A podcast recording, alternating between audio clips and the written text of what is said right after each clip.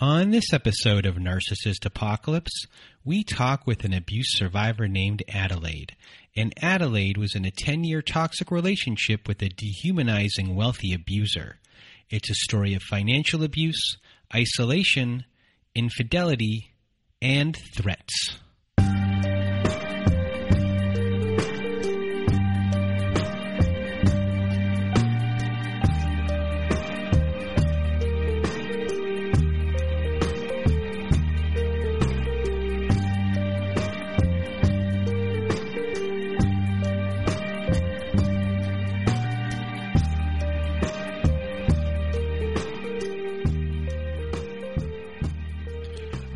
Welcome to Narcissist Apocalypse, everyone. This is a podcast that gives a voice to survivors of domestic violence.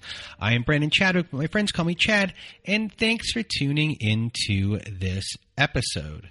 So, what is a narcissist, you may ask? Well, for the purposes of this podcast, we refer to a narcissist as anyone who has displayed a pattern of behavior that shows a limited capacity to appreciate others' perspectives. It is that simple. And also everyone before we get into the show it is domestic violence awareness month we are going to be doing a 5k run on october 30th at 8 p.m. Eastern. You can walk it. If you're in a wheelchair, you can go by wheelchair. You can do it any any way you want. We're going to do five kilometers to 3.1 miles for you people in America. You can raise money yourself for an agency, a person, a shelter, or you can just do it for awareness. Post it on your social media social media hashtag Run for DV. And we're, we're doing this for the whole month of October. I'll be training and putting this stuff on our TikTok. If you want to watch the behind the scenes of some training and behind the scenes of the show, you can watch it there. And for people that want to be on our show today, our Survivor Story podcast, please do go to narcissistapocalypse.com. Top of the page, there's a button that says guest form. You press that button, and away we will go from there. You fill out the guest form. And also at our website at narcissistapocalypse.com, we now have a community support button at the top of the page. And that button takes you to our very own safe social network. Our community members are on there posting in our forums. We have integrated Zoom support meetings. We have prompt books for these episodes to help you dig deeper and get more clarity in your relationships in life. You can create and run your own events from meditations to closure ceremonies. On the 6th this week, we will be doing candlelighting ceremony for the new moon for the new year. I want the new year for, for new beginnings and our communities our community members are all amazing. They're on there to support you when you need them. They'll cheer you on when you need them. And if you just uh, need support come to narcissistapocalypse.com top of the page community support button. Also if you need support go to domesticshelters.org if you or someone you know are experiencing abuse you are not alone. domesticshelters.org offers an extensive library of articles and resources that can help you make sense of what you're experiencing.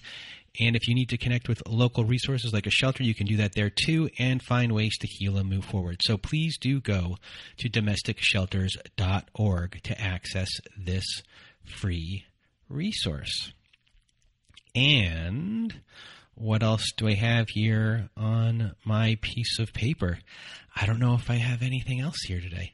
Oh, I do everyone go listen to Toxic Workplace Podcast at toxicworkplacepodcast.com or on Apple, wherever you want to go, what other other podcast services you may use. Look for Toxic Workplace, and it is run by Carly Mayshock. And Carly is a great host. A lot of interesting stories about toxic workplaces. So if you also have a toxic workplace story, please do go to toxicworkplacepodcast.com. Submit your story there. Always looking for new stories, Carly is. And I think that may be it today. I'm looking down my list of things that I, I should remember or I maybe I forgot to write them down, but I, I think that is it. Um, so this is an interesting episode, and I say that because it's not just an interesting story; it's the, probably the longest words of wisdom we've ever had, and there's a lot of wisdom in these words of wisdom, and you just should listen. There's a really interesting uh, thing with lawyers that she'd figured out that one lawyer told her that, that's in there that told Adelaide these things. So it's a, it's it's a great words of wisdom. It's really helpful, and the whole story is, is interesting. And you know, um, Adelaide is very deliberate when when she is uh, talking, and you you know her her pauses. There's there's depth to the pauses uh, when she when she's speaking. And I really want to thank Adelaide for for being here uh, or being on the show uh, and helping so many people. I know this episode's going to help a lot of people. So a big thank you to Adelaide. And now, without further ado, here is my episode with Adelaide. Welcome to Narcissist Apocalypse, everyone. With me today, I have Adelaide. How are you? Hi, I'm wonderful. How are you? I am doing well, and we are about to hear the story of your 10 year relationship where you started off as someone who had a lot going for them. You came from nothing and you worked hard and you met someone who was very wealthy and you eventually were in a world that you were not a part of before and a world that not too many people are a part of and that created its own set of circumstances and it became very scary and isolating. So thank you for for being here today to share your story and without further ado adelaide the floor is now yours. Okay thank you. Um, i can honestly say now that i'm looking back on things that my childhood made me the perfect victim. Um, I grew up in a very small farming community, uh, typical family, you know, mom, dad, sister, uh, two and a half year age difference. Um, I think things were pretty normal growing up until about fourth grade. And that was the moment that I remember that things were bad. Um, I am still obviously healing and working through the things in my childhood. Um, so I'm not sure if I, if the situation is that I just wasn't old enough to realize that it was bad before fourth grade, or if fourth grade was a turning point in my childhood. Uh, my father was an alcoholic. And at that point, his drinking drastically increased. And with the in the addition of the drinking, the abuse obviously got worse. Um, he would drink on his way home from work in the car, come home, drink more. Um, by dinner time, he was wasted. And, you know, a lot of people remember having great uh, childhood memories of family dinners, and my memories are the exact opposite. Um, we were always walking on eggshells around him. He would pick up his dinner plate and throw it across the room, shatter the dinner plate, uh, slap my sister across the face when she was mid bite for no reason, uh, so hard that she would have a uh, hand imprint on her face. Um, my parents weren't around much. They really weren't parents. Um, I am the older sister, so I I took care of everything. I taught my sister how to ride her bike without training wheels. I taught my sister how to tie her shoes. Um, I remember one point that really stuck out in my head, and I don't know if your listeners or you are even aware of who this is, but we had McGruff the crime dog who came to my school. Um, and I think he was created, you know, on the war against drugs, and he brought in this case. And in the case were, you know, drug paraphernalia and he came in with a, a police officer, and uh, they wanted to know if we had ever seen any of this stuff. And I looked in that case and realized that all of that stuff was in my home. I knew what all of that stuff was. Um, my younger sister and I were left home a lot alone. My parents worked. Um, naturally, we're curious. We go through my parents' bedroom. You know, we're going through my mom's stuff, putting on her lipstick, things that normal little girls do. I'm finding vials of cocaine. I'm finding marijuana. I'm finding pills. So, uh, I think that's where a lot of the issues in my family arose from. I distinctly remember every day that my dad would come home from work, I could hear him snorting lines of cocaine immediately walking into his bedroom. Now I'm sort of realizing that I believe my mom was a narcissist. She did not acknowledge any of the behavior and somehow found a way to make it all about her, even though you know, my sister is suffering, I'm suffering. It always was about her. Um, both my parents worked, but we never had any money. I learned at a very, very early age that if I wanted something, that I was going to have to find a way to buy it for myself. In fifth grade, I wanted to play the cello. Uh, my parents refused, so I went out and I got a babysitting job and I paid my payment booklet with a rent to own cello so I could play the cello. Um, I bought my own braces. I was babysitting and earning enough money to provide for myself. Something that I think I have a very good work ethic, and I think this is probably why. Um, working a lot on weekends. Now I'm older, weeknights, babysitting, uh, very active in sports, and I did ballet for my entire life. As I started to grow older, I started to notice, and so did my friends, that I would get a lot of attention from older men. Uh, we would go to the mall and walk around, and my friends would just say things like, Wow, that guy is just gawking at you, staring at you. You know, there were a lot of uh, I, I, got a lot of male attention as I grew into being a teenager. Um, I was uh, working also at the mall. I was making money doing modeling. I got um, approached to work for a big modeling agency, and my parents were very agreeable until they found out they had to drive me somewhere, and then that was a no we just had a crazy, unstable household. Um, I watched my father get arrested for drunk driving the second time in my own driveway. So while you were growing up here, you're now in your teenage years. Yes. It's hard to see what issues had been forming.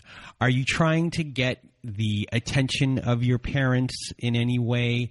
Are you someone where your voice didn't matter and you're trying to get your voice heard in a lot of ways? Uh, are you feeling good enough? What I guess are the issues that presented themselves, which later on became a problem when it came to your boundaries easily being a uh, or easily being um, pushed backwards or torn down that were created here?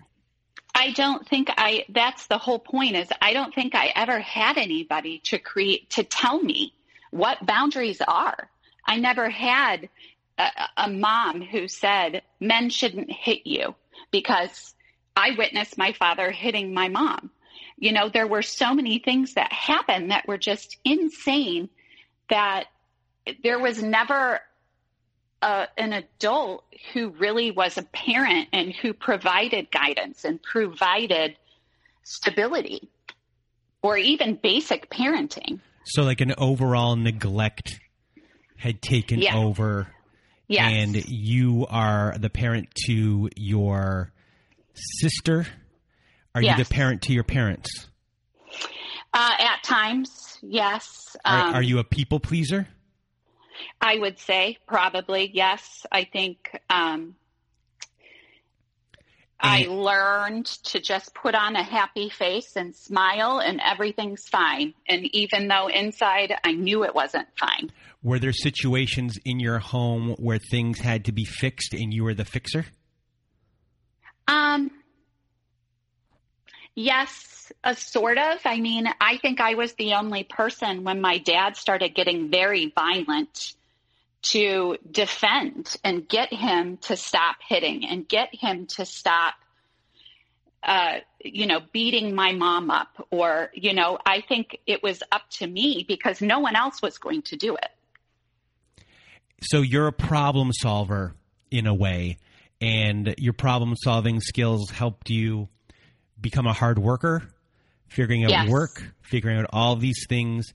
And I'm getting ahead of myself because if everyone doesn't really know here, I really don't know much about your story at all. And, Yes. uh, uh, you know, with this problem solving, and even in these situations where you're helping your family and calming your dad down, maybe deep down you feel like you can, you're such a problem solver, you can change things. Yeah, yeah, I think that was always a, a thought or at least a hope. So after, I guess, high school is done, do you leave the home uh, right away, Eh, or what? What happens? imme- immediately. Um, I so I have two things I think that are important to point out before I leave high school. okay. Um, we, as parents, my parents, everything was a secret that happened in the house, like I told you. Mhm. Um, we had CPS who came. We weren't allowed to tell. Um, everything was a big secret, not a normal childhood. The abuse was insane um, until one day my mom decided that she wanted to leave my father. So we're being, my sister and I are being instructed the whole time. You're not allowed to talk. You're not allowed to tell anyone what's going on inside the house. Then all of a sudden it's you need to go to your counselor at school. You need to tell your counselor what's going on. You need to say this. You need to say that.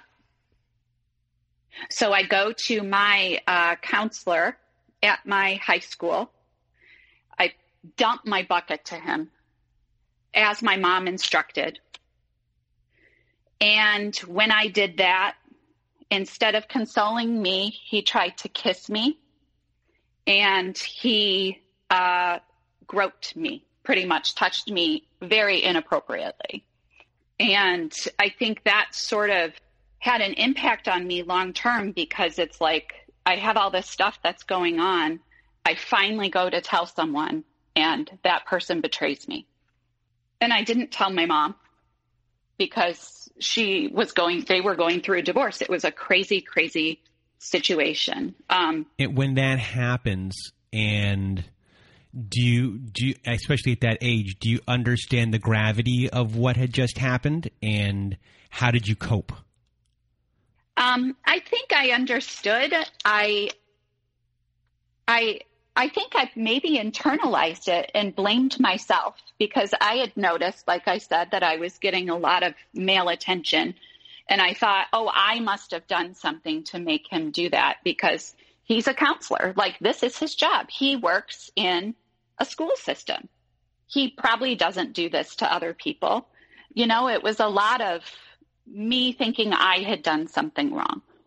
Um, as far as coping, I don't know. I feel like I didn't tell anybody really. I might have told my best friend at the time, but I think I just kept to myself. So after that happened, um, what what uh, transpired with your family? Um, my parents did get a divorce, um, and I, we, my sister and I, both ended up living with my mom. We, it was, you know, we had to move out of our childhood home. It was very upsetting, and then my mom would just leave. Um, at the time, I was, I want to say 13 or 14, and my sister was two and a half years younger. She would leave $20 in a bowl and just disappear for the weekend and wouldn't, we wouldn't see her. So she was off dating, doing whatever, you know, living her life. And my sister and I were just, and, and where I grew up, it's not like we could walk into town or even, I don't even know if we had pizza delivery. You know, it was just so far uh, out of, you know, a normal, like we didn't live in a city, I guess, mm-hmm. is what I can say. Later on in high school, I was working two jobs.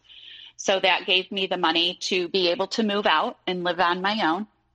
I went to college. I had no financial help. I paid my way through by working at the restaurants. If I didn't have enough money to take classes for the semester, you know, I took what I could. I did what I could. It wasn't um, a normal, you know, four year college program. Um, in the meantime, I was working full time. Um, by the age of 19, I was promoted to a management position. I was making more money than my mother financially. Um, I also was sort of supporting her a little too, because she would always call and complain that she didn't have any money and she didn't know how she was going to eat lunch. So I felt the need to help her out. My father died um, when I was 21. He struggled with alcohol and drugs and was in and out of rehab facilities. He uh, actually died on my birthday. He never showed up to uh, meet me for my birthday dinner. And so that was hard. You know, there was a lot of unresolved issues from, I guess, going through what I went through and then never, get, our childhood, never getting the therapy, and then knowing that I could never fix things or talk about things. But I just powered through. You know, I dived into work. I got another promotion, still managing the restaurant. I was the youngest manager in the company. I uh, would go to all these wine tastings and things, but I couldn't legally even drink. Uh, a lot of my staff were much older than me, but I think I liked it. I loved my job. It gave me a lot of satisfaction. Um, when I was 24, I met my husband at my job. Um, he was a wine rep. We quickly got engaged, married pretty quickly. He was a very nice guy. Um, but I feel like I married him because that was what was expected. We were living together. He was Italian Catholic. You know, we were living in sin because we weren't married. I felt very pressured. Um, big huge wedding. I was walking down the aisle knowing that this wasn't going to work and it wasn't going to last. Um, we just had a different value system. I think I wanted him to change and I thought he would change. And I think he wanted me to change. Um, you know, I, I realized I shouldn't have gotten married and eventually I was the one who ended the relationship. Um, I knew I really wanted to have a family and I wanted to have children, but I knew I did not want to have a family or children with him. And that was my sign. You know, my heart was telling me that. So when I was 27, I uh, filed for divorce. I moved back in with my mother still working at the same restaurant. Um, by that time, I had graduated from college. So this is sort of where my narc comes into the picture. Um, he was a regular at the restaurant. He came in, his uh, he had two older sons who lived across the street, and he would come in on a weekly basis and bring them dinner. We just got to know each other, just like, I mean, he was no different than any other person, any other regular that I had in the restaurant. I'm my friendly self. I'm talking, you know, getting to know people, checking on them. I get to know him. He offers me a job, tries to get me to go work for his company. As time went on, it was more and more frequent. The minute I filed for divorce, I took off my engagement ring, but I kept my wedding ring on because I didn't want to blur the lines between professional and my private life. And the day I took it off, he was like, Where's your ring? What's going on? I told him that I filed for divorce. He instantly gave me his phone number. I said, Thank you for this, but you know, I am pretty traditional. Um, I'm not going to call you. I'm going through a divorce. I'm not looking for a relationship. I, it's my belief that I should get divorced, like finalize my divorce before I do anything. Um, I don't, I'm not interested in dating. I'm not interested in going out. I just, you know, I said, I'm just, I just want a friend. That's all I want is a friendship. That was Memorial Day weekend. In the summertime, we open up an entire restaurant on top. So it's like having two restaurants. That consumed all my time. I poured my time into my work. I was working, you know, anywhere from 60 to 80 hours a week. Except now he's coming in more often. He's bringing more people in. He's bringing famous athletes in to meet me. He's bringing famous sports announcers to meet me. He's bringing, you know, CEOs of companies in. And I was so, like, wow. Sorry, so I have a question. Yes. I have a bunch of questions. Okay. Within this time, first, what is his job? Second, what is it about him that you either like or don't like about him up until this point? Obviously, he's persistent, and persistent pays, persistence pays off. But is there anything that you find attractive about him, uh, from his personality to charisma or anything like that? He owns car dealerships and he is self made. He did it all on his own. So that to me was very intriguing. You know, literally a self made man. Did it all on his own, no help from anyone. Very charismatic, very charming, uh, very complimentary. Just was a real charmer, knew the right things to say. My employees loved him. And it was like he just was this larger than life personality, such a nice person. You know, he's bringing his kids in. I see he's a good father. He's attentive, caring. But I, the physical attraction was not there. He was much older than me.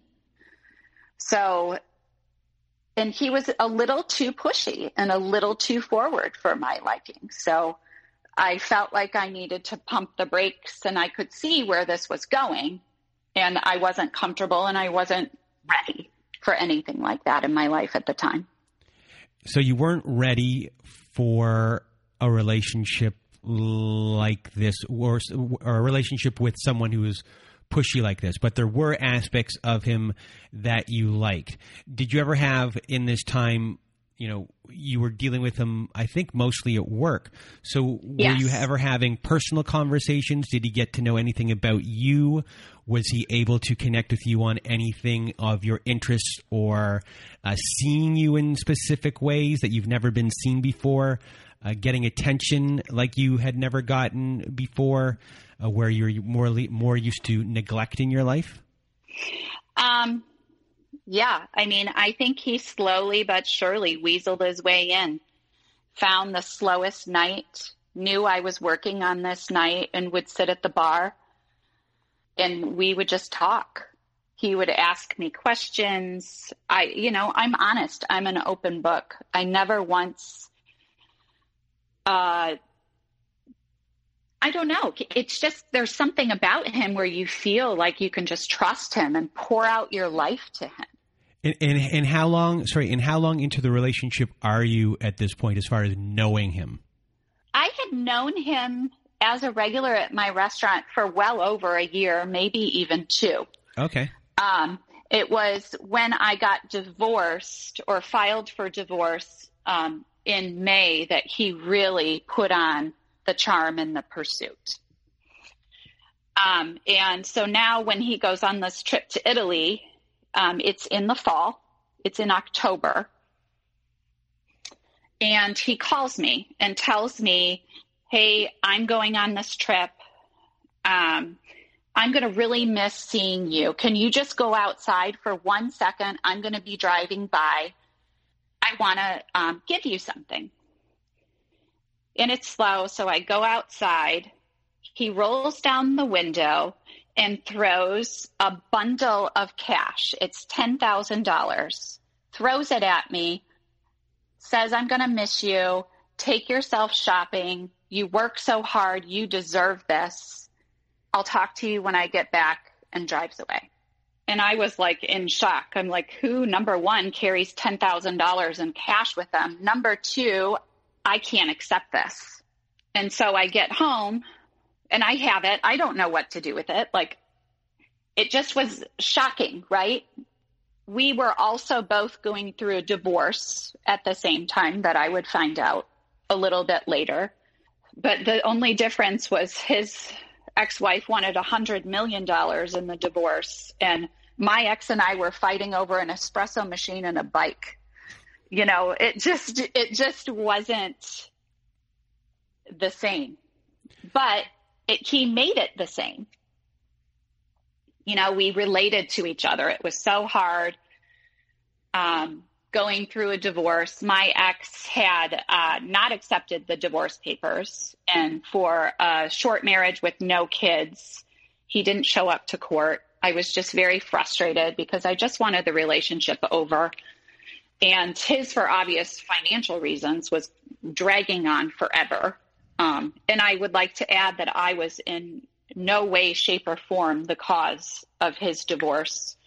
Um, his divorce had been going on for about seven years prior to this point in time. So at this point, he throws the money.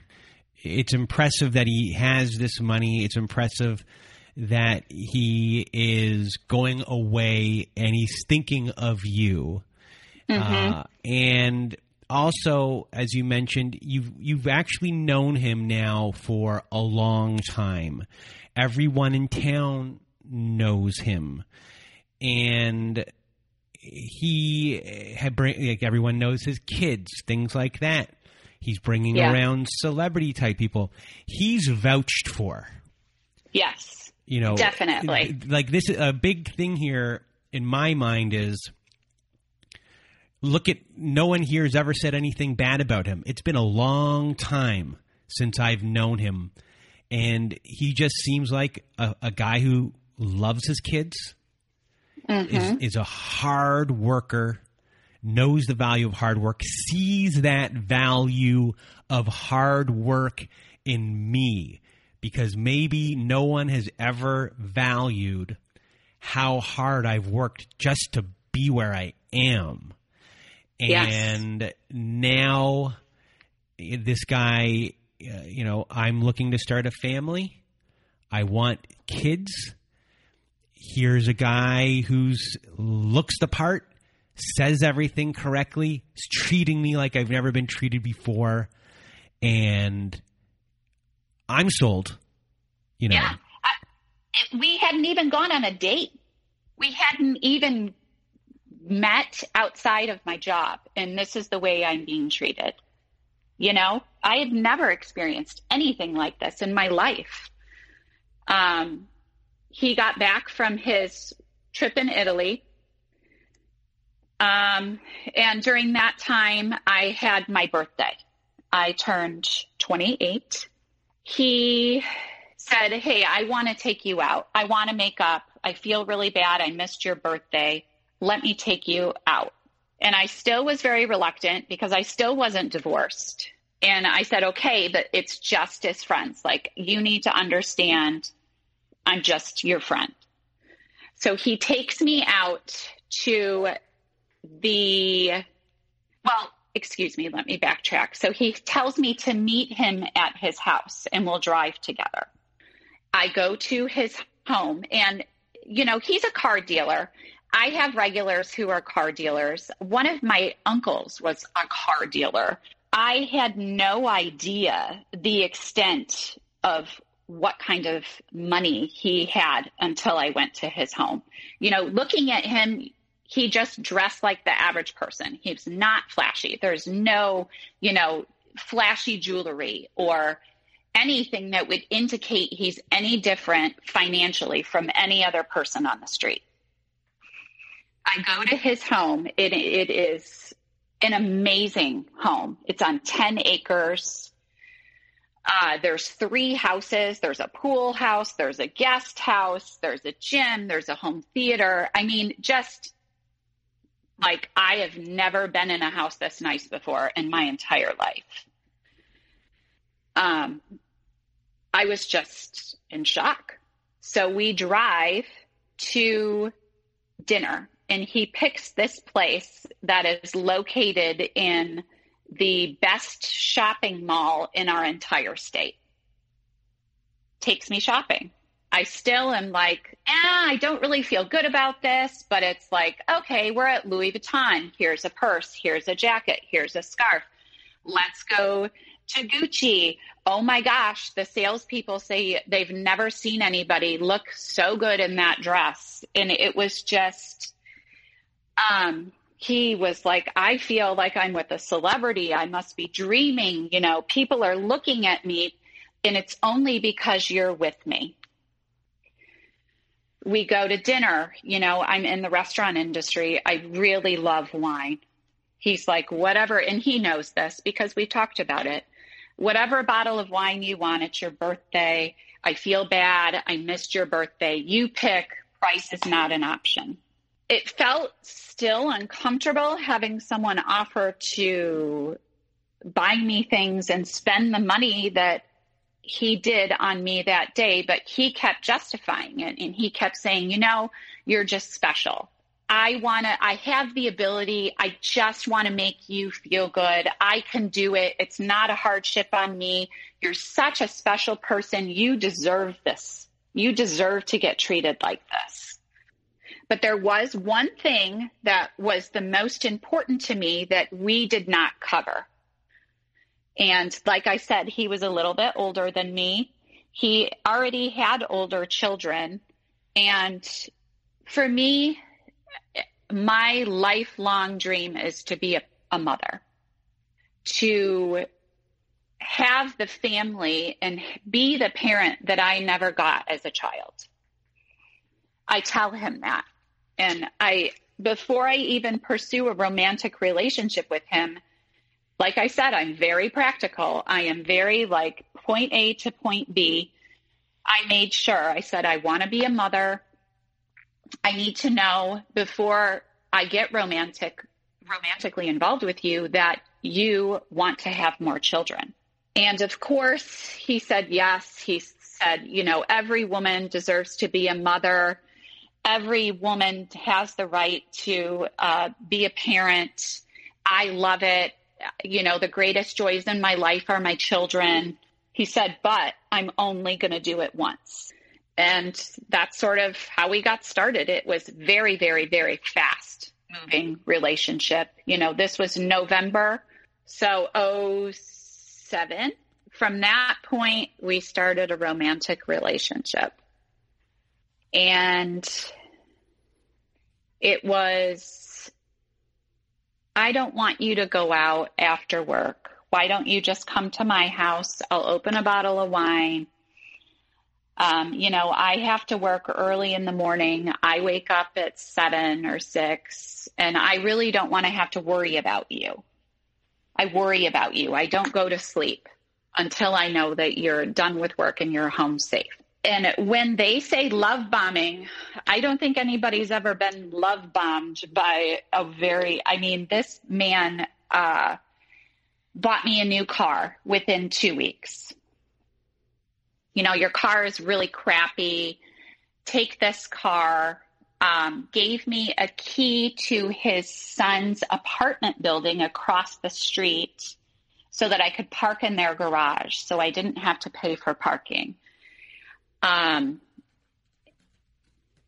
clo- designer clothing. I loved fashion. So it was designer everything, diamonds, uh, diamond pendant, diamond earrings, diamond tennis bracelet, Rolexes. It, I mean, it was insane. Whatever, uh, I felt like whatever I wanted, I got. And I didn't even ask for it. He knew exactly what to get, exactly what to get me. Um, and in the meantime, it's, you know, um, all that I dream about is having a family, um, a family with you. You've made my life so much better um, I'm so successful, and the only thing I'm missing is a woman to share it with. Um, you're my dream girl. You're my soulmate. All that I've ever wanted was to be able to hold hands walking down the street with someone that I'm proud of. Um, yet we're still both going through a divorce um, mine finally comes to an end. And he sort of has a, a, what I would say a breakdown. Is very depressed, crying for no reason because my divorce ended, which you would think that we're bonding over how terrible the divorce is in the process. Mine ends, and instead of being happy for me, he's crying and depressed because he still has to go through with his. At this point, I am pretty much staying the night at his house every single night. I pretty much moved into his home. Little things started to happen.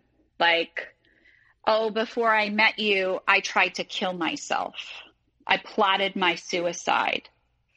I can't even go to church without taking a pill pulls out a huge Ziploc storage bag out of his briefcase full of prescription bottles. You know, starts to really tell me some things that I thought, well, you know, you probably should have told me that before I decided to get in a relationship with you, not after. I have a son. I have another son. I cheated on my wife. I have a, you know, 12 year old son who lives in another state. I have uh, a disease that you can catch. I am depressed. I, you know, I'm on all these antidepressants, but you make me not want to take my pills. You make me want to be better. You make me, uh, you know, it was like he was putting his happiness in my hands. Um, and I'm just, you know, then it was, I'm so excited for us to be a family and, then he started with the, well, it's time for you to quit your job. Well, before we get to that, I just want to do a little bit of a roundup here of everything that just transpired with what she said. And what he has done here is he's omitted all of these things from you for a very long time. Then he confesses in a way all of these things that are going wrong and he does it in a way where uh, you know poor me and at that time he has taken the negative focus of what had happened, which was omitting the truth, which is for some people just the same as lying when you're omitting what uh, certain things. And he then plays the victim. You then tend to him and the focus is off of the negative type of stuff that's been going on. And then on top of that, he throws in your shared future, what you want, and how you can help him.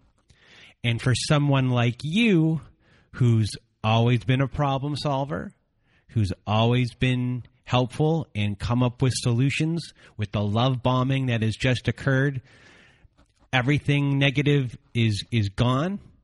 There's no second thought really here, and you're going to help him because that's who you are. That's he. Yes, he has placed his value or worth in your hands, but it was done in a way where you're now on, not on your side of the fence anymore. You're going to be tending to his side of the fence, putting you in his court. Yes. And he would, you know, after he would do that, after he would tell me these little bits and pieces of information, he would maybe send me a text and say how much he loves me and he understands if I don't want to be with him anymore. Or he would say, I've got to go to work, um, but I have hepatitis. And by this time, him and I have had unprotected sex. And yeah, there's a possibility you could have it and leaves work crying or leaves, excuse me, the house crying. You know, it's like things like that where it's um, very emotionally charged and putting his emotions and his fate in my hands. And he's using guilt.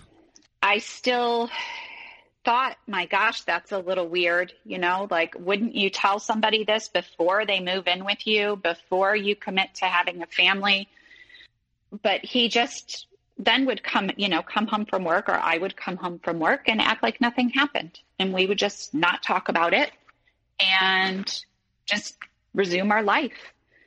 Um, and then, like I said, he started wanting me to quit my job how he got me to quit my job is he started taking me on trips. So, um, unbeknownst to me, he had a private, he had a jet. He has homes all over the United States. And he also has car dealerships in all of these areas. I didn't know. I thought he was just a local, you know, car guy with some local car dealerships. So I am going to islands. I am going to ritzy cities on a private plane. I've never, I, I've only at this point been on a commercial plane once before in my entire life, and I'm flying private. Um, we're going to the Super Bowl. We're sitting next to celebrities. We are going to the Masters golf tournament. Um, like once in a lifetime events for some people. This is, you know, a weekend for me. And that was sort of how I quit my, or why I quit my job. Um, because he was like, this is what I want to do with my life. Like, I have all this money. I just want to enjoy it with you. And this is what our life is going to be like. But the biggest thing that really like hooked me and got me was when I got sick. Um, I have bad asthma and would get very bad uh, respiratory infections. So I was sick one day, very sick, and was really having problems even breathing. And he takes me to the hospital where you know he funds the medical research at the hospital. So we get the red carpet treatment. I don't wait. You know i'm in the emergency room. I don't wait. I go right in. I get taken care of by the top doctor in the area um, for you know respiratory illness and he's like, no, you're not going to put it on your insurance. He just hands a credit card, buys me my this respiratory machine that's super expensive, takes me home, you know, is taking care of me, giving me soup, giving me breakfast in bed, just totally catering to me. And that to me, I was like, wow, I've never had anybody take care of me like that ever it's always been me taking care of other people or me taking care of myself. And I thought, okay, this guy really loves me. He just proved he's really going to take care of me. Um, and that's really all I ever wanted in life was someone to be there for me, someone to show me that they cared about me and who, you know, that then translated to me like, he's going to be a great father. If we have children, he's this doting on me when I'm sick. He's going to be so great, you know, as a dad. And this also seems to be the first time in your life where, you know, because you are not working or been told, hey, we're doing all these trips, you have to be available. This is really the first time for you where you've never been working since the age of, or since like grade five. Right, right. And for you, that must be heaven in a, in a way it because, was. because you were you were probably exhausted. Yeah, I mean, it it was it was unbelievable. I had we had neighbors, and he said, "You you must feel like a Disney princess." He's he's like, it just must be like a dream. You know, one day you're you're managing a restaurant, and the next day you're flying in a private plane going to a private island. And it was. I mean, it was very, it was like a dream come true, you know? Before things started going downhill, he wooed my family. He paid off all my mother's debt, gave her $10,000 to keep in the bank so she had financial security, bought my sister a car, um, we would go on lavish family vacations for my mom, her boyfriend.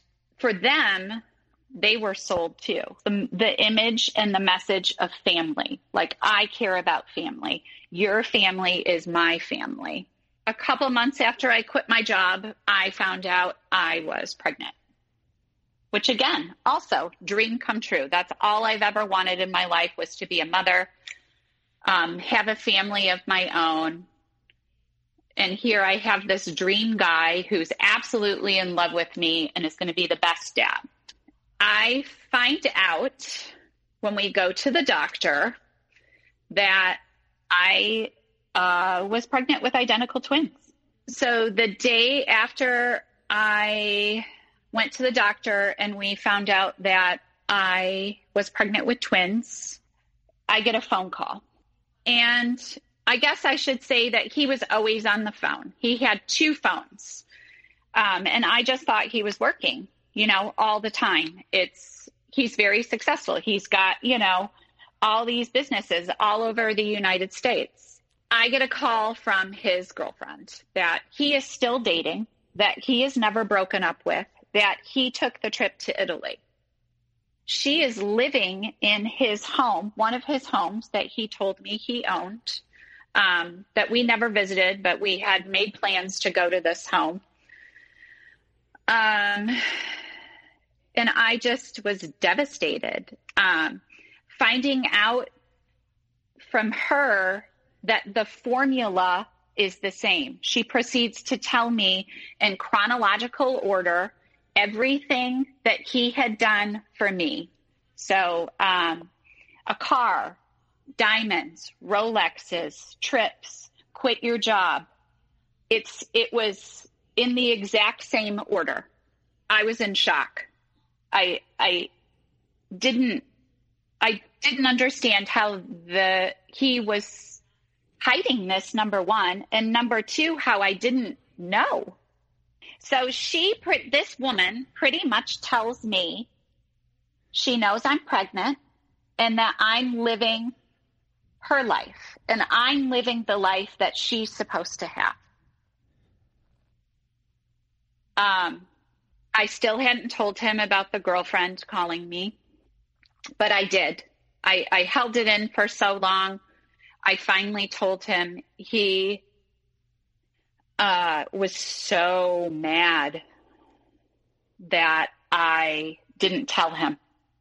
So we're walking through the gold district in Florence, and he stops into a jewelry store and buys me a ring and says, let's just move past this. I fully intend on being a family with you. I fully intend on marrying you. You know, I never saw her. It was just so hard for me to break up with her. So I just didn't break up with her. I just talked to her. I just strung her along. I've never seen her. I've never cheated on you. I love you, you know, and I bought it. And I sort of was stuck too. Um, he even sat and had me sit in a room with him and write an email to her saying, I'm with, I'm with this woman. I'm sure you know. She told me you guys talked. We're having twins. I love her. I'm sorry I did this to you. Um, and he sent the email. So I saw somehow to me that was okay. Um, I don't know how in my mind that became okay, but it was okay. So I remember him telling me a constant thing that he would always say is, I can't be alone. I don't like to be alone. And that was one of the reasons he used for getting me to quit my job is he didn't want to be alone. So we got back to Italy or from Italy back to normal life. Um, he was acting very strange, disappearing more, started going to work more, um, going on trips, going on golf outings. And in the meantime, I am being trained, is what I call it. I'm being trained how to cook the way he likes, the food he likes, um, cleaning. Um, now it's my responsibility to pack for him. Every single time he goes somewhere, I am responsible for packing his things. And it's just, you know, he would say, well, it's just a little something. I do so much for you. That's the least you can do for me. Um, whatever he wanted, I was doing it for him because he provided so much for me that he just asked for this little thing. And it's really, when you look at it, it's not taking that much time out of my day. Uh, slowly, he became my number one priority above anything, above family. He started to phase out my friends. You know, you're going to be a mother now, and this all this girl does is goes out and she drinks and she's single or she's trashy or they're not good enough for you. Uh, you're so much better than them after all of this stuff, just to backtrack a little bit, when I found out that this he had this girlfriend and never broke up with her, um, he gave me his passwords to everything. So I had his email password. I had, you know, the numbers to unlock his phone. But he wanted mine as well. And I gladly gave it to him. At this point, we were still traveling um, I was pregnant. I was able to travel. The pregnancy was really going well. Um, but he was still being secret. He was still, you know, going outside talking on his phone or going on a bike ride or finding excuses to go and talk on his phone. Um, we were at our home coincidentally, he has a lot of homes on islands. so we were on a home on an island. Um, and I found out that this particular girlfriend uh, was suing him. And she sued him. So he bought her a home, a house. She basically sued him, and he never told me about it. I was very upset. I think the it had boiled over from the dishonesty, um, from, you know, maybe me not even dealing with it the first time. We got into a huge fight. He threatened suicide. I don't even think I remember some of it. That's how terrible it was. You know, we got on the plane, went back home, more love bombing, you know, getting ready for the kids, getting ready for the babies. So the girls were born um, seven and a half weeks early. They stayed in the NICU for two weeks. Uh, we had to stay in Michigan, you know, for them to get their shots and their doctor's appointments. I knew something was going on because he was very unavailable. I believe when I got home after delivering the girls, they were still in the hospital. I came across an email because I was checking. You know, there was something in my head that said, this isn't right. Something's going on. Normal people, especially people that are the father of your children, answer the phone in front of you. They don't disappear. They're not unavailable. Um, he started saying, Oh, you're crazy. You're nuts. There's nothing going on. It's just, you know, pregnancy brain, or you're just imagining things. And I found an email from that same woman um, they had still been communicating, still been talking. I felt so upset, so betrayed. I confronted him, and he, uh, instead of admitting it, said I was crazy, said I was impossible to be with, got out an engagement ring uh, with a very large diamond on it and threw it at me and it said, "It's this is your fault that you don't get a romantic proposal and a romantic engagement because you're accusing me of things."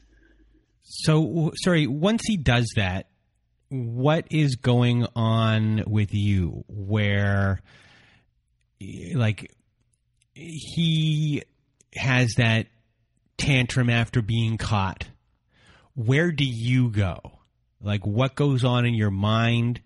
Are you trying to justify things? Are you angry? Are you waiting? It's, are you like what? What's kind of going know. on with you? It, I mean, I had just given birth. My my children aren't even in the same house. You know, they're still in the hospital. I am trying to get them out. I'm pumping. I am going in to breastfeed them.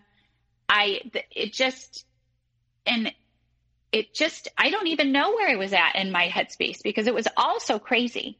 It was also crazy. So, um, so really, right here, you are overwhelmed with the pregnancy, with where the kids are, just with life in general. You find, you know, that he has not stopped talking to this person and at that point, there are so many things going on that you don't even know where to begin. Right. And he's twisting it, saying nothing's going on. You're crazy. And you're you the crazy that? one. Do you believe that? Sort of. I mean, I I knew, you know, you have a gut feeling, but then somebody tells you nothing's going on, you're crazy. Like I can talk to her. I'm not having sex with her. I can talk to her. You're crazy. You're possessive. You're nuts. So, since you didn't have the 100% proof in your mind of what cheating was, which is sleeping with someone else, or at least that's his definition, at that yes. point, there's a kernel of truth to what he's saying, and therefore yes. it's over. Yeah. Yeah. I'm not hurting anybody. I'm not harming anyone. I'm just talking to her. I'm just emailing her. I haven't seen her in person. Um, but it it literally made me feel like in my mind that I was crazy because I knew something was going on. Um, I mean, at that point, he had trained me subconsciously, I think, to be so attentive to his needs and so caring for him. I could look at him and I could say, bless you, like 10 seconds before he sneezed because I even knew when he was going to sneeze. That's how in tune with him and his needs and how I had to cater to him I was. That was my life. I think the reason that I kept allowing it is because I was like, okay, you can do this. Like, you're not going to be the reason that your kids grow up without two parents. You can make it this, you know, it's not that. And then I would justify it to myself like, oh, it's not that bad. He's probably not cheating, really cheating on you. He's just emailing. Like, you have these two infant kids who are still in the hospital. You need to just make an effort and move on and he's going to get better. And he said he's not going to do it again. You need to believe him. And so we just moved on, went back to normal life. Um, we go to our other island home for the summer um, with the au pair, all the gear. Um, at this point, the girls were seven months old. He's acting weird. He's encouraging me to go out, take the au pair out, show her, you know, she's from this foreign country. She's young. She just wants to have a good time. Get the girls to bed, and you guys can go out and have a fun night. Um, I remember him telling me his wife caught his ex wife, caught him cheating on him by tape recording him when he was in his bedroom. When I went on this island, I brought a tape recorder with me because I still had that I am crazy feeling. He still was behaving oddly. I knew something was going on. And so for him to encourage me to go out is was odd. So I thought something's going on. Something is happening. He would never want me out of the house. I always have to be with him. You know, I'm supposed to take care of him. Um, so I got the recorder and I uh, hid it in the room one of those little like audio recorders. Um, I got home and sure enough, he is having a phone conversation with that same woman who he bought a house for, who had sued him, who was his girlfriend, who he never broke up with. And I hear him telling her that he loves her, that he's going to leave me. He's taking the kids they're going to have the life that they always dreamed of. I was devastated because, I mean, I, just felt like an idiot. I felt stupid. Um, so, you know, meanwhile, I'm crazy, right? I'm, I know something's going on.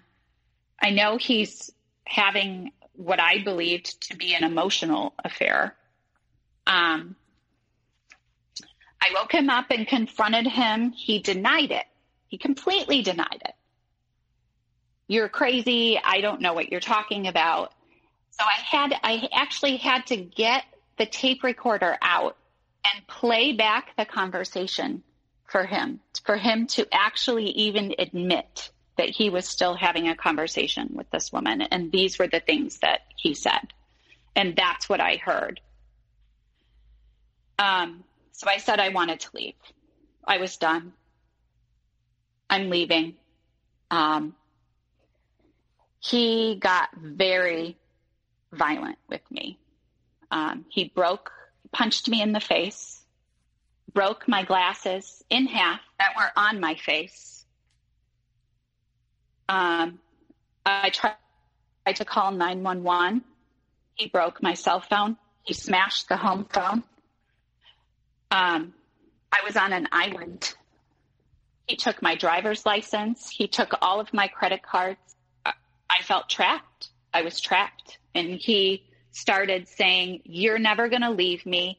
I own you. You're not allowed to leave. If you try and leave, I'm going to kill you. Locked me in the room overnight. I had my computer. I wrote an email to my family stating what had happened. I wrote an email to the woman. I had her email address and I said, Here you go. He's all yours. Like, you think you're going to take my children and raise them? It, go ahead. Like, go be with this abuser. Go for it.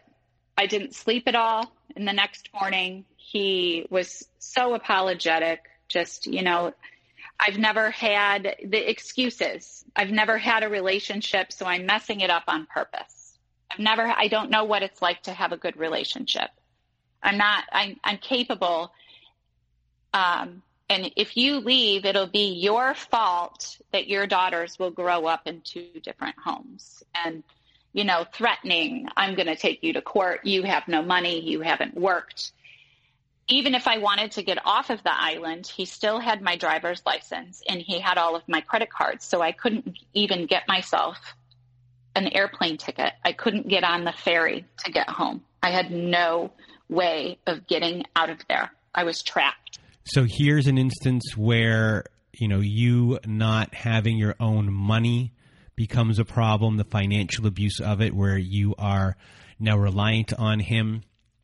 He is also blaming you, but at the same time saying that he needs you, that these, you know, that the, the children need you. And in that sense, so there's this kind of circular mix of message going on that's very confusing uh, to be mm-hmm. in and you're trapped at the same time. So it's not like you can just leave and get out of this type of circular getting angry and blaming and then needing you type of conversation. You have to sit there. Yeah, I have to sit there. I have to take it. Um, and I have seven month old children, infants that I was taking care of. I was responsible for them. I felt the deep rooted issues of me not having a good family life made me stay with him because I didn't want that for my children. And and he was telling me that it'll be your fault, you know. It's your fault that your children will have two households. It's, it'll be your fault because I'm a great guy. I am, you know, I have all this money. You have everything you could have ever dreamed of. And I stayed. Um, it was at that point, you know, we were engaged, engaged. Um, it was at that point where he wrote down, he actually did a written contract with me, wrote it down as a promise. You know, that's what he always used to say. When I say something, I do it. You don't ever have to wonder if I'm going to do something. If I say something, I'm going to do it. So he wrote a contract and said within the next year, we were going to get married. And he knew that that was so important to me, getting married, um, having a family, being, having that role model for our daughters. And said, you can pick any single place that you want in the entire United States. Have your dream wedding. You can have it. And he put it in a contract. And then he also put in the contract that he was not speaking to this woman ever again and that he would never financially provide anything for any other woman again. Um, that was good enough for me to move on with the relationship but then the wedding was, in the marriage was the dangling. Um, if I didn't cook dinner right, it was, oh, well, you wonder why I don't want to marry you. You don't even know how to cook. Or um, a lot of things with my looks, like, oh, you're lucky you're so pretty, or you're lucky you're beautiful because you sure aren't smart or you sure are a bad cook or you know you just don't know. And it was always like um, putting me down all the time.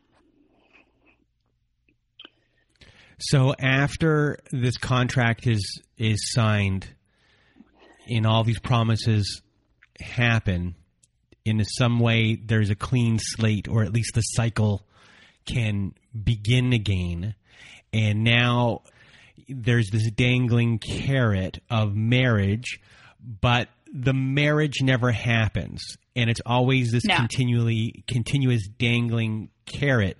So, what are I guess the ebbs and the flows of you know these things happening where you know, the cycles occur the booms happen the busts happen are there changing tactics or is it just this continuous kind of like nitpicking that happens um, i think that what started to happen is he would just go away for longer periods of time And so it became more tolerable.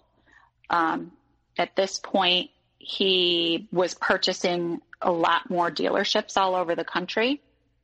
Uh, the girls were at the age where they needed to be in school. So traveling around to all of these homes and doing all of this wasn't possible. So we stayed home. We went to preschool. You know, um, he would go do his thing. We would stay home. Um, in the meantime, you know, things got worse. The verbal abuse got worse. I became far more financially dependent on him. We uh, built a human, my dream home, so that kept me busy. Um, like I said, the ante just kept getting bigger. If he made a mistake, it was a bigger uh, reward, you know, if I stayed. Um, also, you know, nothing was in my name. The homes were in LLCs and the businesses. The cars were in LLCs and the businesses. The only thing conveniently that were in my name were all of the bills. And for people who don't know, an LLC is a limited liability company. So, in the aftermath, if you tried to sue something like that, the liability and ability to sue them isn't as uh, is not as easy as it would be if it was a regular divorce. Correct? Yes. Yeah. Yes, and and the LLC was the trust or the actual business in which he had the control and power over removing or adding at any given point. So within this time, I assume you you catch him cheating again.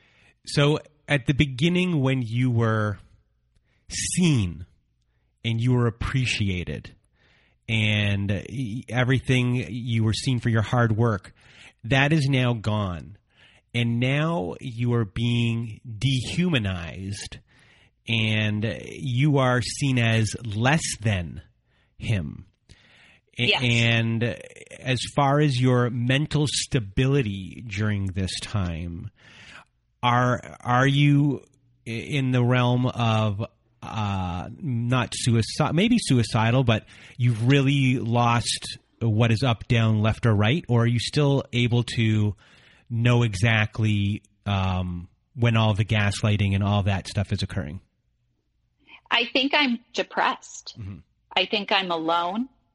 You know, I remember days just like when the kids were young and I'm alone the whole day. And all that I wanted was someone to talk back to me in full sentences. You know, I'm alone. Um, I was sad at this point. You know, I had told my family enough and they just, the sympathy really wasn't there. It was sort of like, oh my goodness, it's just more drama, you know? Um, there were more women. Um, and with the women, it got more daring or even in a more perverse way for him, he now was putting us together. So he would put me in a room with a woman that I believe he was cheating on me with. And he got some sort of sick, perverted happiness out of that. There were two women that I know of at least three actually, where um, one one was an employee, two were employees of his, and they actually ended up suing him for sexual harassment.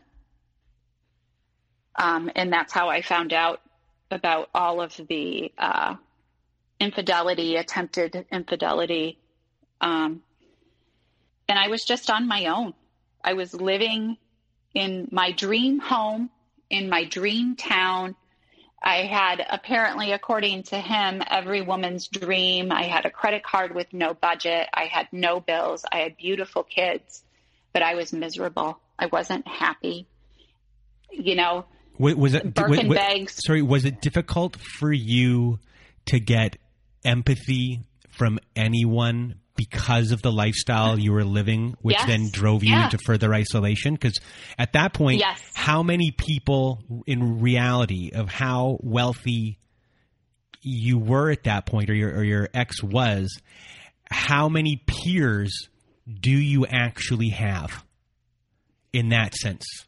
The um, what I was going through, it, I couldn't talk about it to anybody because you feel ridiculous, you feel stupid, and it's it's just so much drama. Um, so it's that and then the people that I care about and the people that are closest to me, I feel like are the ones who are like, "Oh, poor baby, you know, you're flying around on a private plane. You're not happy. Like, oh, what a bad life. You know, I didn't go on vacation this year at all." And I'm not getting the sympathy and the support that I need from the people who are closest to me um, because of the financial aspect. So, was there a final straw uh, before the end happened? Yes. So, there was a final straw when it came to another woman, and then there was a final straw with my children. Um, we had signed the contract. He had promised me, he had given his word, he was not going to financially support any more women because, again, a man like that doesn't go out and buy you a home and not expect anything in return. Actually, I don't think anybody is going to buy you a home ever and expect anything in return. And my kids started noticing the abuse. Um, I was driving to school one day with my kids, and they said, Mom, I know how to spell the word bitch. It's B I T C H, and that's what dad calls you all the time and their sweet little voices are telling me, Dad doesn't love you. Dad's me. Dad yells you at you. You need a boyfriend. You need to get somebody who loves you. You're a nice mom. You need somebody to buy you flowers. So all of this time, I felt like I was doing all of this to hold my relationship together and be in this relationship to provide the childhood and to provide the family that I never had as a child, it turns out I'm doing the exact opposite for my children. And I'm letting them see their mother get mistreated. I am probably, you know, teaching them that it's okay to get treated this way by a man. I sat down with my ex and told him that I knew he bought this woman a home and I gave him a chance to take it back and that we needed to go get counseling. And he looked at me and he said, It's my money. I'll do whatever I want with it. And if you don't like it, you can go do something else. So it took me a while to um, get the courage up to leave.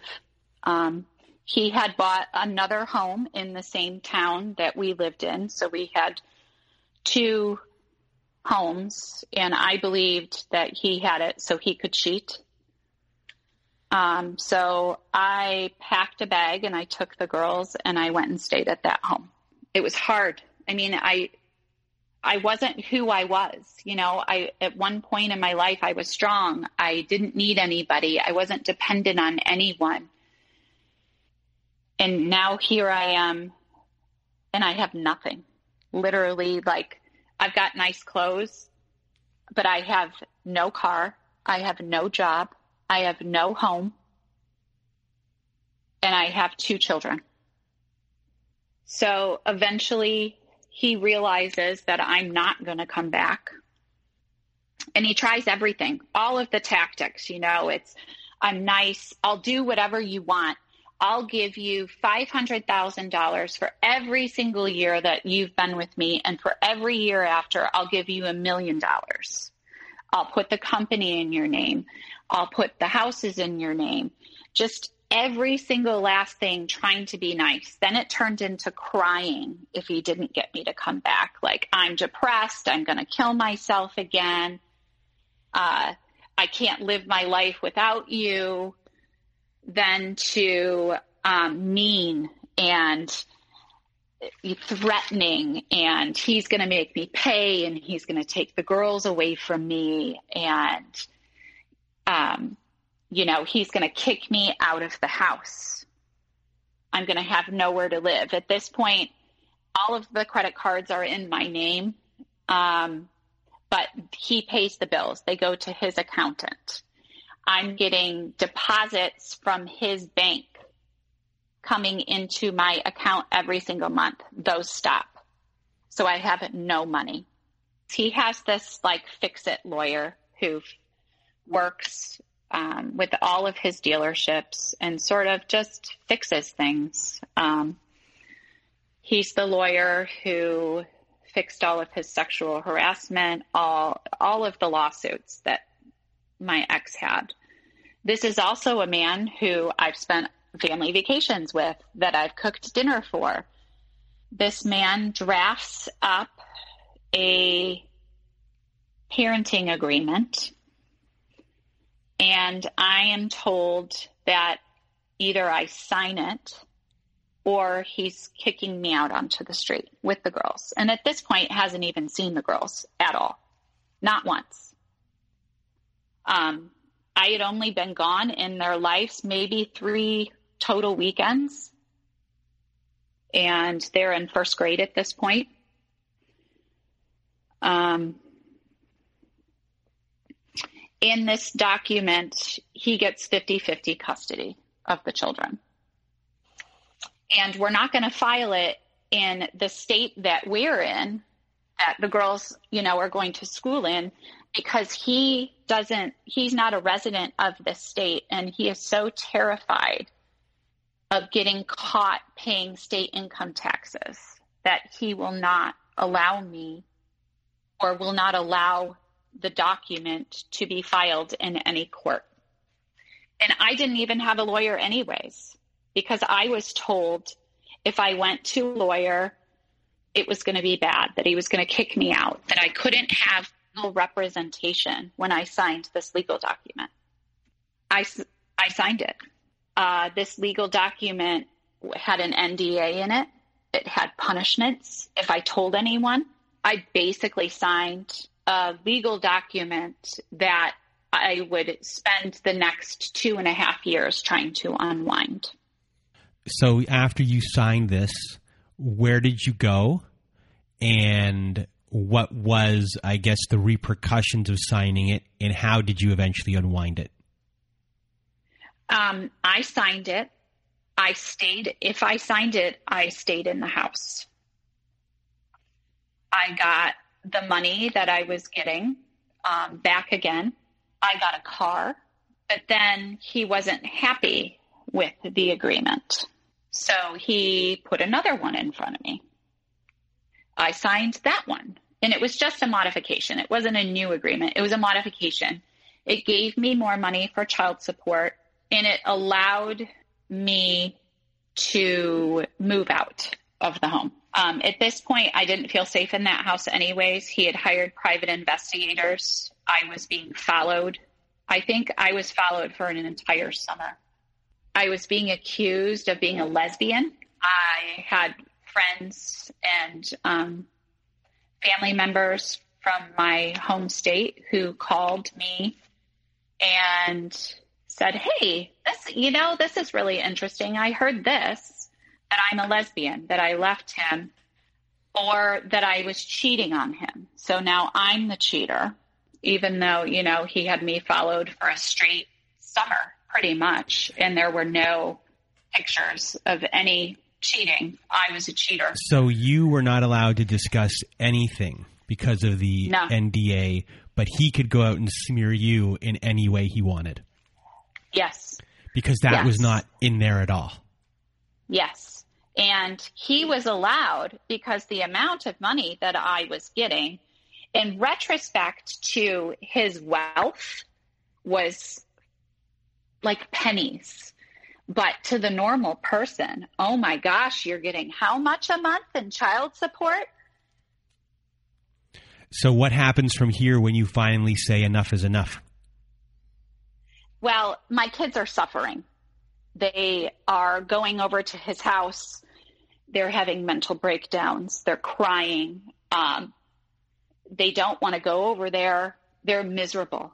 And the reality is they weren't really, it says 50 50 on paper, but they're not really there 50% of the time because he is incapable of taking care of children at this age. So when I moved into this house, um, I had a neighbor down the street and he had gone through a divorce and he had started giving me books like going through the divorce, how to deal with it with your kids. And he gave me his divorce attorney's phone number. So I called her and I met with her. And that's sort of how we decided that we were going to um, file it in the state and through the court system. Um, so I filed for a restraining order simultaneous with a uh, civil lawsuit and a child custody lawsuit, all in one.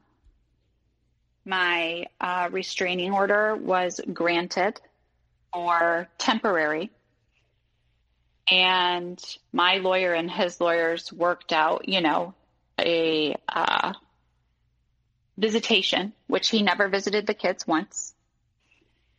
Um, immediately when he got served, he immediately violated the restraining order. He immediately called me, then um, immediately came over to my home, violating it again. I was fearful of him because of what had happened. And he also had a plane that was unmarked. And I was very fearful that he would take the girls our fights became worse towards the end. And, you know, there were threats. He did say, if you ever leave me, I'm going to kill you. Um, I didn't find out until later that I have PTSD. And I blacked out maybe one of the most violent exchanges between the two of us where I actually had a witness. Um, I don't even remember it. And um, I feel like if I would have put that in my restraining order, then my restraining order would have been granted. Um, I had a small town, she's very good, but again, a very small town lawyer. He went out and hired a celebrity lawyer who boasts on her uh, YouTube and her page that if you're not worth a hundred million dollars, she won't take you as a client. So little old me, small farm town girl, is going up against like pit bull divorce attorney to the stars. We still had the child custody stuff to go through.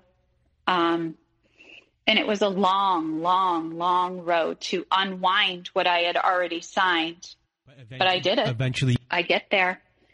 Um, we separated the civil lawsuit with a child custody. Um, I decided that I wanted to do the child custody stuff first because that was the most important. But I wanted him to take the civil side seriously. And so my lawyer filed a $50 million civil lawsuit against him for breach of contract. And in my state, there was a case called Marvin versus Marvin. And it is basically a court case where promises made between partners, they don't necessarily have to be married or spouses, can be withheld or can be upheld, excuse me, in the court system, that it's a service or a good. And so, therefore, it qualified me to file a, a, financial claim against him in a civil court because he promised to provide for me for the rest of my life. He, I had several documents in writing where he made that promise. so that's sort of a way I that was one of the things I guess that people aren't aware of is that you do have a right if you're not married to be financially supported. And that's sort of how we went through that. Um, our child custody stuff is ongoing, still is still ongoing. Um, we've gone through a custody evaluator or an evaluation. Uh, we went all the way through it. The day before he was supposed to have his psych evaluation, he called me crying, saying he can't handle it and caved to everything that I wanted for the child custody, but still couldn't follow that. At one point in court, I had 75 uh, counts of contempt for violating our family court agreement. Um, he was found guilty. Unfortunately, the only thing they sentenced him to was uh, community service. And he took that community service and had someone turn it into a photo shoot and then sent the pictures of him doing this community service to everyone like, hey, look at me. I'm not above giving back to my community. He sent these pictures out to everyone like he was did it on his own, not that he was forced to in a court of law. Um, he made it into a full PR event. For, oh yes, uh, uh, it's that's pretty amazing. It's on his like it's, it's, ter- it's terrible. Website. Sorry, it's it's, it's it's terrible, but it's pretty crafty uh, yeah. on his end of taking that and then flipping it that way. Yeah. So that didn't work. Obviously, our uh, we just so then we went in again. It took me forever to get into another custody evaluation in the meantime, he has, we have a parent coordinator. He has bribed the parent coordinator. Um, he bought her a car. She's now doing things for him that I know she's bribed. Um, I'm begging her to not allow him to drink alcohol while he has the kids. She says no. I'm getting phone calls. I mean, it's unbelievable this stuff that has happened. I get phone calls when I'm at dinner and my children are crying because the ambulance is at their house because my ex has mixed prescription pills and has been drinking and passed out on the floor. Um, my parent coordinator still would not say he couldn't drink alcohol when he had the kids. So then I would just have to take it to the judge, and the judge would say yes. Um, he used and created this real sob story for everyone, and it works. It works, especially on like middle aged women. Um, and so that's who he would try and have be our you know, our family counselor, we went to, uh, they ordered us to do family counseling. Six family counselors later, everybody quits the first time or second time. Um, Co parenting counseling, same scenario. Everybody quits. No one wants anything to do with us. Um, his sob story is, you know, I, I was the love of his life and he never did anything wrong and all he ever did was provide provide provide. Then i cheat on him and i sue him for 50 million dollars and all that he has left in his life to do in this world is raise those girls. And you know he's so generous and he gives all this money to all of these charities and these people just fell over so trying to listen to him. So, you know, he's crafted this perfect story. He delivers this story with his charisma with his money kind of driven behind it, the woe is me tale that will just right now just continue. He'll continue to do it. So now that you're still dealing with you know child custody, uh, you know day to day here, uh, I guess what is your life like now as far as you and your healing, and um, you know is are you in the place of even healing yet, or are you still waiting for this? Um, you know, for your kids to get a chance to heal. Well, I have been lucky enough to find a wonderful, wonderful therapist for the girls. Um, she's been their therapist for the past five plus years because that's how long this has been going on. Um, she is a real stand up person. So I am so thankful for her in the girls' lives. Um, as far as me, I am healing. Um, like I said, I found out I had PTSD um, and have blacked out a lot of memories and a lot of bad things that have happened. But it's very hard because every single week there's always something that comes up with him and his behavior and things that he is doing that I have to use my time wisely because I have the children the majority of the time. Um, I have to be there for them. And so it's sort of like, okay, I've got an hour long therapy session this week. What am I, what's the most important thing that I need to address? And I'll deal with all the other stuff later. Um, I was in a women's support group that helped greatly. I made friends with um, a lawyer. She was in the group. She was able to provide me with so much good advice and support. For me, where I'm at in my life, I'm trying to move on. I'm trying to rebuild. Um, and if you have any words of wisdom or advice for others, what would it be? I have so much. I feel like I can provide so much. You know, make sure that you don't, number one, don't sign any legal documents without being represented by a lawyer. Um, get a good lawyer early and document and journal early. Um, if someone hits you, and it, the last lawyer I just saw told me this, and I just, I don't know why it seems like common knowledge, but no one has ever like outright said this to me. If someone hits you in a relationship, go to the hospital immediately. Go to the emergency room. Uh, no nude photographs or videos because those will come back to haunt you.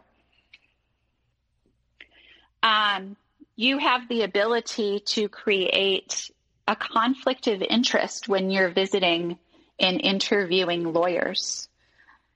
So, and lawyers won't tell you this because it's not considered ethical, but if you live in a town where you might not necessarily be able to afford the lawyer.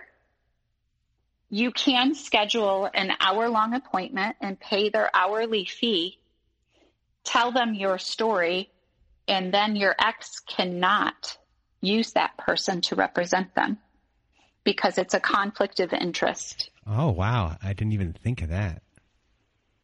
Yes. So that's a way, you know, if you're finance, if you don't if you're financially struck, yeah, it's, you know, four, five, two hundred dollars, but it's a way that you've told your story first so that lawyer now only knows your side of the story so they cannot represent your ex. Also, narcissists, if you really break it down, they, if you listen careful, carefully enough, they tell you what they're going to do. You just have to listen. They reveal what they're going to do. If you learn and study their behavior, you can predict their next move. Putting everything you can possibly think of in your custody agreement. You know, your kids might be young, but put in there who's going to pay for college, who's paying, who's responsible for paying on a down payment on a home. Put in screen time, put in um, boarding school for high school or college choices. Um, it's okay to not read all of your court documents, um, especially when you're dealing with an abuser. They tend to re traumatize you through the court documents if you have a good lawyer, your lawyer can read those for you and you don't have to re-traumatize yourself by going through and hearing about you know how terrible of a mother you are or this or that um, unless it's imperative you don't need to do that and you should ask your lawyer to withhold that stuff from you um, with narcs you shouldn't be having conversations with them. It's email or text only. The phone conversations continue the abuse. The biggest thing I've had to accept through this whole thing is the profound grief that my daughter's father will not be who they want him to be or who I want them, him to be. Um, because he simply isn't capable of being that person. And I've been let down, and so have they, and been so disappointed by thinking, yeah, even though these are his kids, he would always do what's best for them. And that's just simply not the case. Making your kids and giving them the opportunity to be able to care for themselves when they're at the other home making sure they're able to cook and prepare meals for themselves, um, putting themselves to bed, doing homework, time management, uh, responsible for activities. I know it's hard, but they will have to grow up quick. And I don't think that the other parent really has the capability of doing that stuff. Trying to minimize the trauma for the kids by conditioning them to not expect a lot from the other parent um, but not saying it in a way that is uh, disparaging. So phrases like, oh, that's just the way stuff is at your dad's house, or that's just who your dad is, um, is a way to acknowledge their feelings and acknowledge the things that they're going through without saying something negative about the other parent, because that really affects the kids. You know, they're 50% you, they're 50% the other parent. And at the end of the day, they really internalize a lot of that negativity. It's not your responsibility to tell the world who your narc is and use that time and energy to focus on you and your children. It's okay to feel bad. It's okay to feel stupid. It's okay to feel embarrassed. I think I got hung up on that a lot. Like I just couldn't believe, you know, that when I got into my civil case, all of these jewelry pieces that I believed were one of a kind, I was looking at jewelry bills where there were three or four of the same thing. And I just couldn't believe that I didn't realize that this was going on when I was in the situation. And I think I was way too hard on myself. Well, Adelaide, I want to thank you for being on our show today, for sharing your story. And, you know, your story is, I guess, a symbol of this can happen to anyone in whatever walk of life that you are in, rich or poor. And even in these situations, uh, you still found yourself isolated and you still found yourself uh, with threats of being uh, killed, and your children have to go through this with uh, your ex uh, whenever they visit, and you're still battling it. And I just want to thank you today for coming on and sharing your story. You did a great job telling your story. So, from the bottom of my heart, thank you so much for being here today. Thank you very much. And for myself and Adelaide, we hope you have a good night.